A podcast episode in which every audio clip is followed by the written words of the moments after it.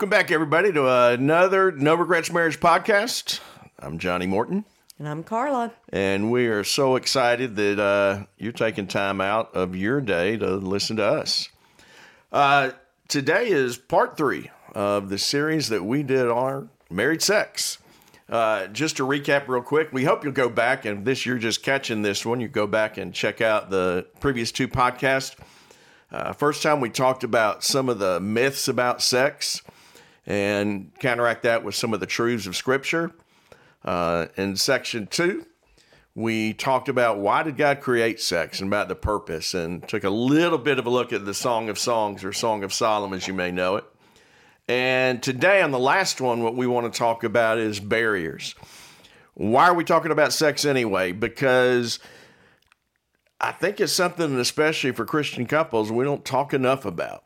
We mentioned before when we started that when we're teenagers, before we're married, all we're told is don't do it, don't do it. And once we get married, people just say, okay, now you can do it. And that's about it.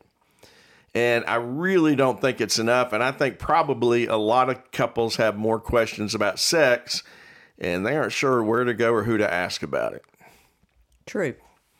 Um, and let me say this before Okay, we launch this. into this one. And I think we said this last time, but I want to reiterate this is that again, if it is so normal um, to have questions, maybe, or have concerns and not be certain if something's normal, um, whatever. And so you're thinking, I don't know what to ask. I don't know who to ask. But I would say, seek out somebody that you're comfortable talking to about this, whether a medical person, in the sense if it's totally relating to physical things, or someone that you feel safe with that you can ask because you don't want to quote stay in the dark about something that really you may can get some clarity on. So, as we think about it, one of the things we just want you to do is just engage in the conversation. Um, and I don't care how you would rate your sex life right now. I think, as in everything in marriage, it's a journey and it can get better. We're not going to be perfect, and we're not going to be perfect in any aspect of our marriage, and physical intimacy is one of those. And so, as we think about barriers, I hope it'll give you some talking points and some things to think about and discuss with your spouse. Uh, definitely, this is one of those I think that is a uh, appointment type discussion. I don't know if you just sort of pop this on somebody real quick. But No, I think you. This is one of those scheduled times that you say, "I really want us to talk about kind of where we are in our sex life." And so, yeah, you you set a time. So, as we start off, I want to talk first off just real quick about previously we did a podcast on barriers to intimacy, and those would apply to all areas of intimacy and even on physical intimacy. And those three are pride, selfishness, and busyness. Uh, pride often happens when your sex life maybe isn't what you really want it to be, desire to be, and because of your own pride, you're not going to seek help about it. You're just going to stay silent. And oftentimes it's pride that keeps us from reaching out to other people for help. When you're saying that, are you meaning like somebody is struggling with something in it, whether it be a physical, emotional, whatever situation that's impacting that, and they're not willing to get help with that? Is that what you're Yeah, meaning? I, I think you see that a lot. I think you see that in marriage in general. True. that yeah. marriages are struggling and they don't want people to know Anybody to about know. it and so Yeah. they don't and especially when you talk about something as intimate as sex, sex. Yeah. they don't want people to know True. uh, so i think pride i think selfishness i think one of the things we talked about last time is that sex is not about self gratification it is about a mutual giving to each other Well, and I think you saying that again and reminding them what you'd said last time, and obviously reiterating that that one of the one of the um, differences that we really want to make clear is the reason God laid down the parameters around the exclusiveness of sex within the marriage covenant is because within that covenant and creating this incredible oneness, the most intimate, unveil thing we ever do is to be with this one other person. The problem is the world in its Yeah, it's deceitfulness hijacked of it. Yes. And what happens is, though, that is self ish sex. Right? I kind of, I know, I kind of That's stuck two on words, that word. Self and ish. Yes, self ish. We usually say selfish. I know, sorry. That was a slow way to say it. Okay, meaning outside of the covenant relationship of marriage, part of the reason that believers feel so strongly because God's told us this is because you miss everything about what God intended it to be when it is truly just a physical act. There is no oneness, there is no considering of what my love, my commitment, my desire to please you in this. It's just so many times that's not it outside of the marriage relationship. Yeah, we talked about how sex should be that ultimate act of intimacy. It's sort of the culmination of intimacy in every other area of your marriage. And it's only in married sex that you're going to feel that total safety and security just to abandon yourself. Right. And to truly give to the other. And that's why it's so different. So when you say selfishness being a barrier, yeah, it's a barrier. And it certainly, even for believers, can be. But certainly, Yeah, because if you're, all you're thinking about is satisfying yourself, Right. you're missing the boat. right. And for believers, hopefully, we understand that is not at the core. And then the final, uh, the final quick one we were mentioning is just busyness. We live in a world that is hectic. Our lives are going here and there. If you've got children, uh, jobs, both of you working, it's just crazy. And it, you go into that, and pretty soon you get away from that idea that hey, once we get married, we're going to have sex every day. It- just doesn't happen that way. Well- and we'll talk later when we talk about situational that you may have to get really creative to find time to really experience physical intimacy with your spouse. And definitely that changes again as your journey goes along. Usually, newlyweds without children, that's usually some of those barriers as far as the time or the space, if you would, may not be there. But when you start to talk about some of the barriers, um, and we can kind of go ahead and jump into that. But again, the idea of emotionally sort of having being ready and desirous of that.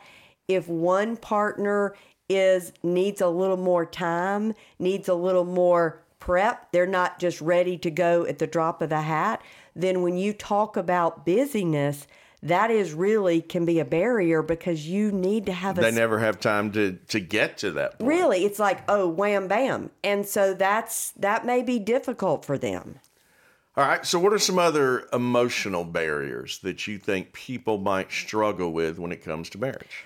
Well and i'm going to speak from this perspective the really the only one i can as a female but what i'm going to say is for a lot of women when they do not feel connected to their spouse they do not feel that emotional connection now this is one of johnny's favorite, non favorite words. Because when I use the word connection, like it talk, took him about 25 years to even know what the word meant. She's he right, still struggles.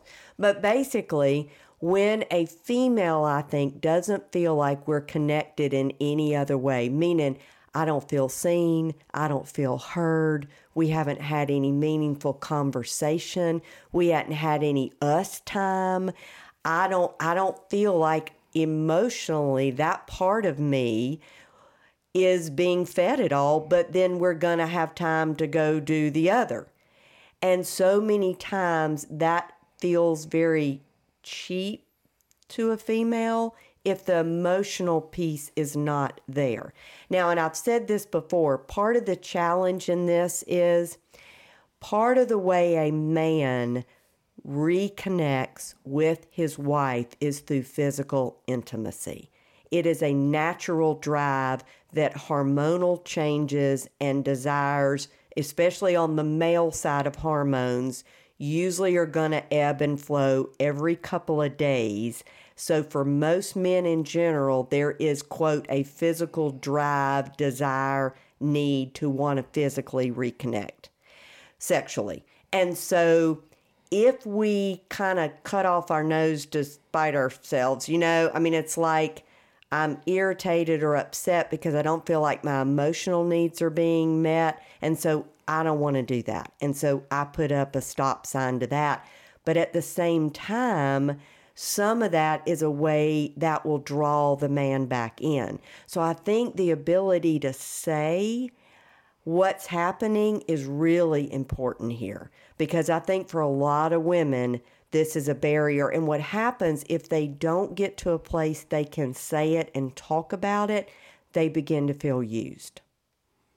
I, think some other emotional barriers, I think some may be connected to past experiences. Yes, absolutely. I think you can get into that, maybe something traumatic. I think others are from a male perspective. I know this is this may shock some of you females.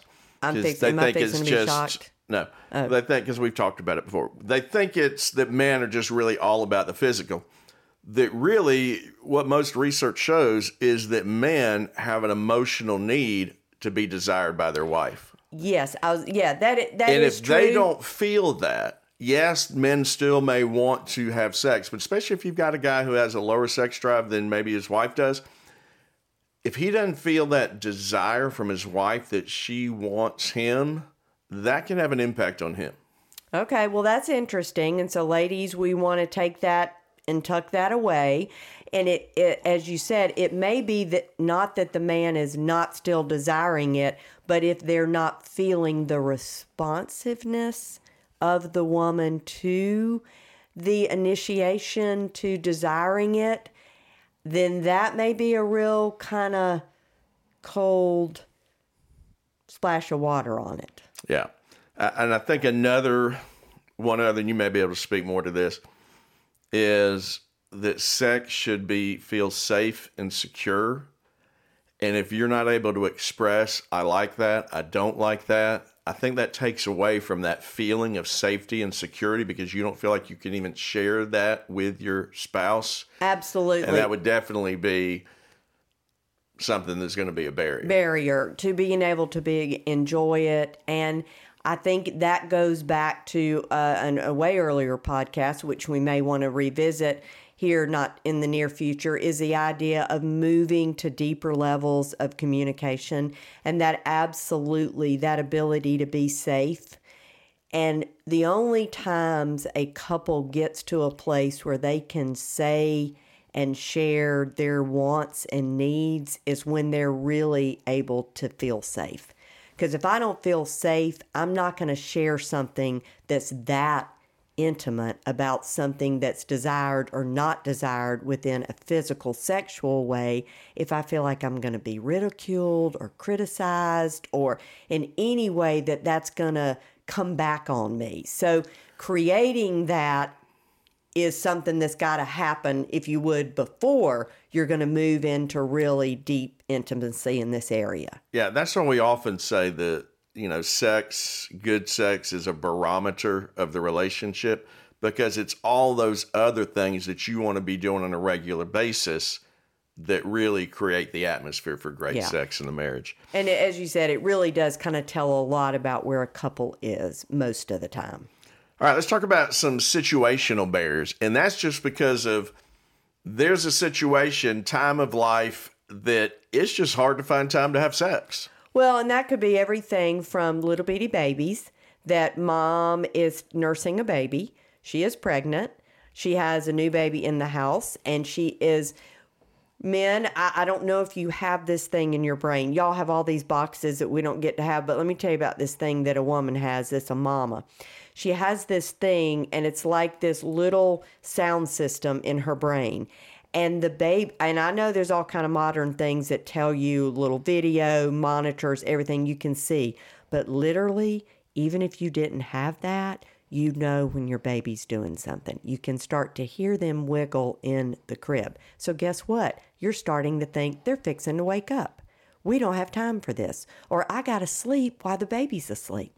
So there's all kind of seasons when toddlers are getting up, they're crawling in the bed with you in the middle of the night. They're having nightmares.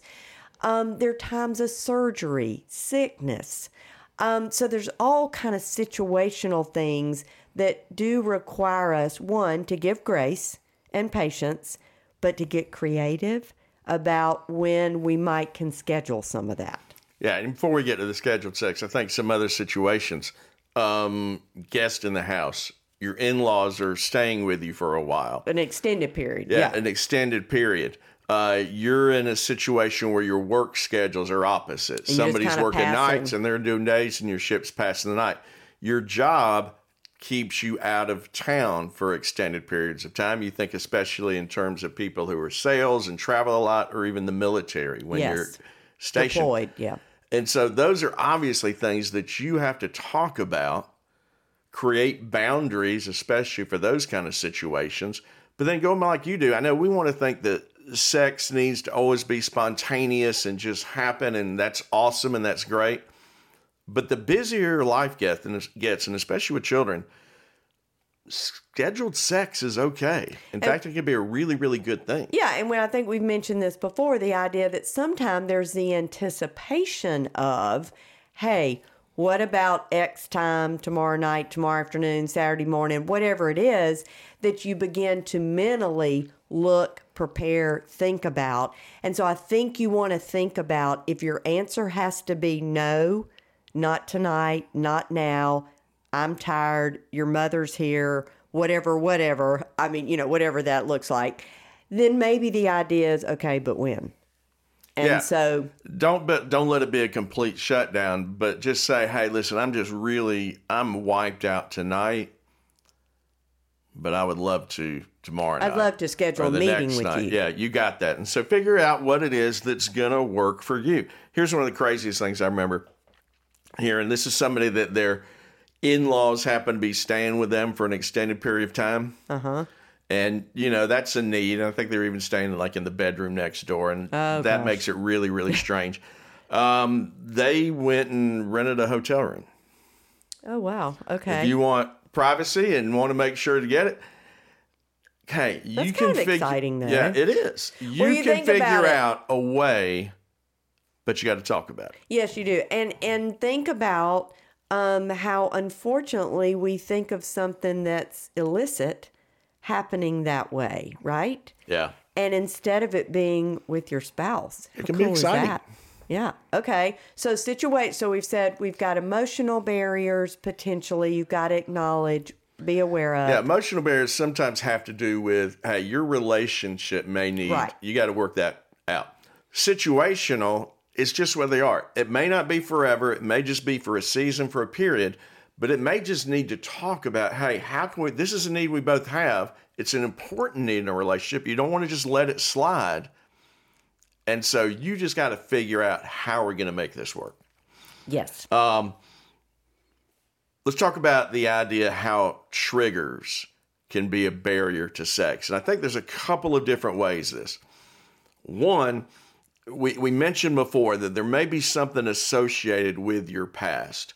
And it may be that a certain touch, it could be everything from, you know, a, a tone of voice or something you say. even even a, a a term of endearment or something that's supposed to be yeah, we heard a story about that recently. you know, or or something that's supposed to, you know, be um, pursuing your mate, but the way that is said, all of a sudden triggered something that's really painful from the past.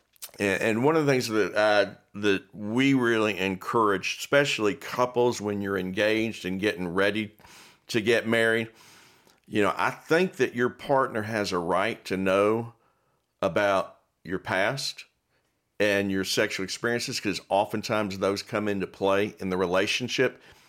And, and especially if there's been any kind of abuse in your past, that often is going to come to play in your marriage. And that's one of those things that you may need counseling. There's definitely need to talk to somebody, but your spouse ought to be aware of that so they can sit there and really protect that aspect. And a lot of times, unfortunately, as we talked about before, as hot buttons, sometimes these triggers, we don't know about them until they just happen. You don't know when until you hit it. And so the more you can be proactive about that, the better. Because unfortunately, there could be things that happen that the person themselves is not even aware of. But what you are aware of, you want to try to own and deal with. Yeah, and and I, one more thing I want to say about triggers because I know all we the way we just talked about triggers. I mean, they may be some really serious bad things past or something else. Sometimes the trigger in that is just in men. Tell me if you've been in this situation before you're in bed with your wife, you're ready, you're raring to go, and and you're so focused on her because men tend to be single focused linear. This. And all of a sudden, in an intimate moment, she comes out with, I wonder if I turned off the iron. Did I turn the dryer on? uh, oh, did I tell you about this that's happening tomorrow? There is nothing that might be a trigger to kill the mood than something like that. And sometimes you women with everything going on in your brain and everything connected, that can be a trigger and that can just make the man just literally hey, deflate. Well, and uh, you're yeah, okay. Uh, I hear you. We hear you. All right, and and that's a good point. One more point around the idea that generally we've said this a bunch in general women multitask. They have multiple things going on in their brain, mind, and heart at all times. And the problem is, many times they're doing that and there are things that are happening in their brain. This is where sometimes scheduled, sometimes prepared. So mentally and emotionally, they can sort of get themselves ready. And so sometimes that's a real benefit to that just because of what you mentioned. Allow their brain to go where they want it to go. All right, let's talk about the last barrier, and that is when the barrier itself is a physical issue.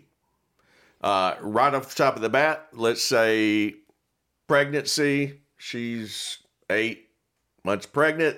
That might be a barrier. Yeah, sometimes uh, it's not. Some couples delivery. Are, yeah, that could be a physical That's a, barrier. Should be a little bit of a break in time, but okay, yes. And, and so, hey, know that and talk about it, but then just realize that those can be things. Now, there's other things that when sex is actually painful. Yes. And that can be on both parts. Yes.